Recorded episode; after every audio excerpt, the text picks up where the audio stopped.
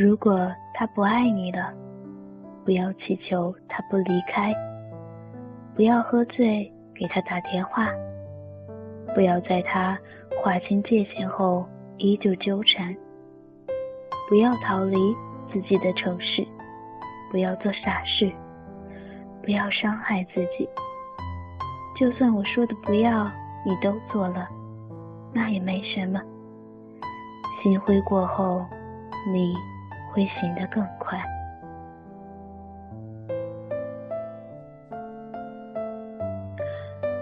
文字激动心灵，声音传递梦想。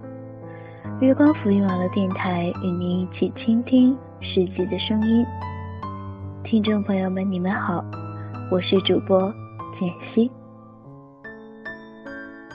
喜欢是一场。漫长的失恋，来自张浩晨的一篇文章，分享给大家。Z，事到如今，你一定会感激在这不长的生命中，可以遇见一个闪闪发光的人，是多好的事吧？就算你们没有在一起，也至少把他当过信仰一般遥远的爱过。这青春就无悔了吧？Z，你常说自己没有什么拯救人类的本领，但可以给一个人幸福。零九年，我们大二，你跟他在网上认识。他在上海同济大学念书，喜欢玩网游，做设计。那时候的你。特别傻，因为要跟得上他贫嘴的频率，于是从书本、电视剧、BBS 里学了好多损人的话。你一边抱怨游戏里那些难看的人设，一边跟他玩得不亦乐乎。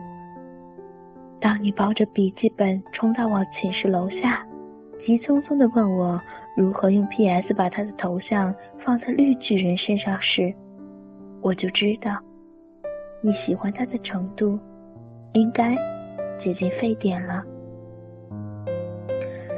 但是你们并没有在一起，原因可能是你这个另类的胆小白羊座，因为不确定对方的心情而不敢表白。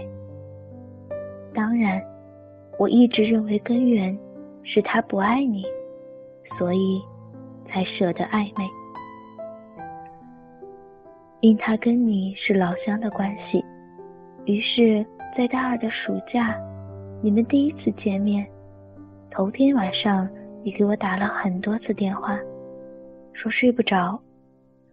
我说你就想象他坐马桶的样子，睡觉打鼾的样子，总之往不好的地方想。他外面那层发光的东西很快就剥落了，你也少点压力。当然，最后你还是睁眼到天亮，笨拙的用遮瑕膏盖了盖黑眼圈去赴约。你们见面后，如老朋友般有一句没一句的拌嘴。你一路给我发信息，他好帅，好阳光，手臂线条很好看。你们去了哪里玩？去了哪里吃饭？你最后一条信息说，你们在吃披萨，你抢了单。在这之后的三天，我都没有收到你任何的信息，打电话过去也是关机。我以为你们一见钟情，手拉手赶上了热恋的列车。可当你敲了我家的门，然后。挂着一脸泪站在我面前时，我才意识到天色将晚，他提前下了车。原来那晚你们分别后，你鼓起勇气发起了信息给他，在那句唯唯诺诺的“给你说个秘密，我好像喜欢上了你”，发出去很久之后，他才回复了一句很精炼的话。我一直都把你当妹妹的，我已经有女朋友了，我好像不能对不起她。我看着你靠着沙发哭的狼狈，很是心疼。我大概能体会到这种感觉，这种把他的空间打开又关上，只为看他的日志和相册有没有更新。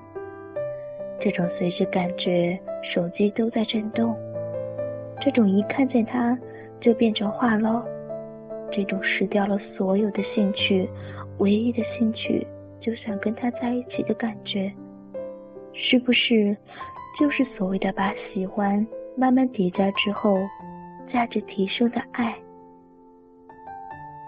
我问你，你怎么回复他的？你瞥了我一眼说。那是跟朋友在玩大冒险的惩罚。书上说，你成为今天的你，定是因为一些事的发生。它们或大或小，但必定在你记忆中留下烙印。而后所发生的许多事，或悲痛，或盛大，或悄然而至。都能在这些烙印里找到最初的源头。你对他开始了一场以十九岁为起点的漫长暗恋。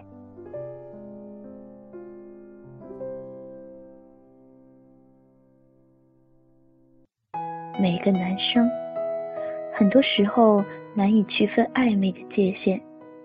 他们对于身边出现的女生。在找到真正喜欢的那个人之前，是不会把其他人统统归进黑名单的。他们在被某种关怀围绕、被别人需要的情感乐此不疲。正因为他们孤独、自负，而又要养活那颗要强的心脏，而你不过是他们成长的牺牲品。暗恋一个人。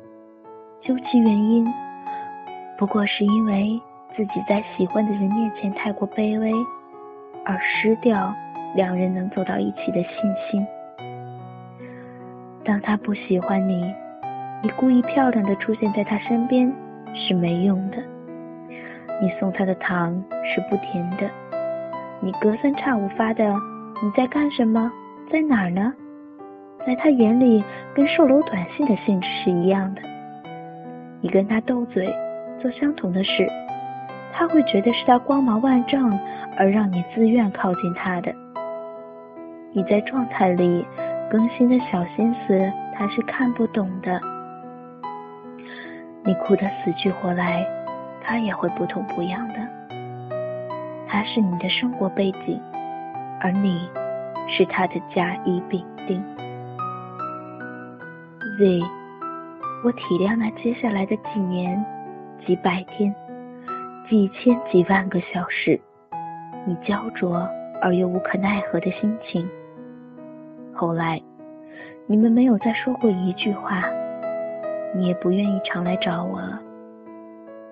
你变得孤独、渺小的，像是宇宙中微弱的一颗星体。有一次，我在人工湖边看到你。你蹲在地上，盯着湿漉漉的土壤发呆。我那时第一次觉得你瘦了。爱情真的是最坏的发胖甜品和最好的减肥苦药。你的室友说你常把饭菜打包带回宿舍，对着电脑屏幕发呆，就是一下午。网游提在以前的旧板块不再更新。你也舍不得删，你失去了原本对很多事情的期待，尤其在爱情这一块。后来我们毕业了，我去了北京。临行前听人说，他成了卫视节目的制片人。我感慨上天为什么总是眷顾伤害别人的一方。我在北京的工作很顺利，很快就融入了北方的生活。微博流行起来之后的某天，你关注了我，于是我第一时间就发私信给你。Z，你过得好吗？你说你现在在一家日企上班，每天朝九晚五，没什么新朋友，唯一的爱好可能就是研究国外各种电影。你变成了我最常见的那种女生，平淡、简单、规律，好像能把你未来五年、十年的轨迹一眼看穿似的。你对我说了抱歉，因为那段暗恋的不成熟而让我们的友情也淡了。我当然没有责怪你，只是看着你现在淡然的那抹笑，仍然在意。你是否还存在过去那段感情里？你说受过伤的地方，永远留着一块伤口，在你快忘记他的时候，就会突然疼一下。以前，那个拿着刀枪棍棒要闯进别人世界的女孩，最后竟也学会安稳的自己舔舐伤口。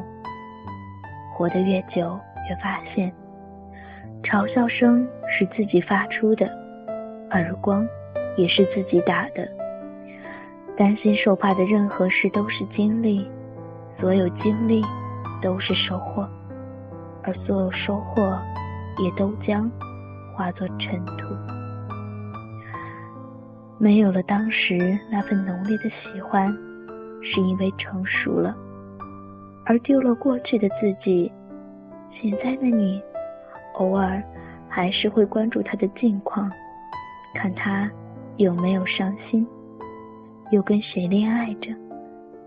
而你一直没有恋爱的原因，可能是还需要更长的时间，或等着更好的人，来抚平那个不可能的人住得太久而留下的凹痕。喜欢一个不喜欢你的人，就意味着一场漫长的失恋。他不能靠转移注意力或者看一些喜剧片、冷笑话来排解伤心，他本身就是一个带着不甘心的算术题。除了靠时间运算，否则在那堆加减乘除里根本找不到简便算法。一辈子。总会爱上不爱你的人，也总会被你不爱的人爱上。而这些所谓的事与愿违，都是人生。你爱上的他，跟你最重要的梦长得很像。你的每一次注视，每一句问候，都想换来等价的“我喜欢你”。可是。对方的每一次冷淡，都会把你打回现实。现实就是，即使他冷淡对你，你仍然还是钟情于他。再被那个人伤害，最后只剩一个人的感觉吧。这是门叫时间的课，上过之后，或许你才能修满学分，成长必修的学分。因为喜欢一个人，你包容了对方的不羁与胡适，你唯一能做的就是不打扰。没有人会永远活在过去，怀念是因为尚且年轻。只有离开，才能给彼此更广袤的天地。跋涉的途中，终于失去了自己，而变成了更好的你。Z，有一件事我没有告诉你，还记得你给我发的那条信息吗？你们吃的披萨，你抢了单。那时你把写着数量乘二的收银条夹在钱包里当做纪念。可是有一次，我无聊翻看你钱包里的拍立得时，那张收银条掉了出来。再次摊开的时候。上面的签字褪了色，变成一张白纸。其实一切的问题，时间已经给了答案。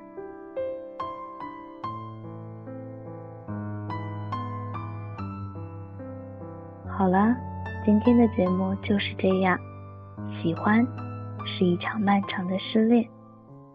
我是主播简溪，我们下期再见。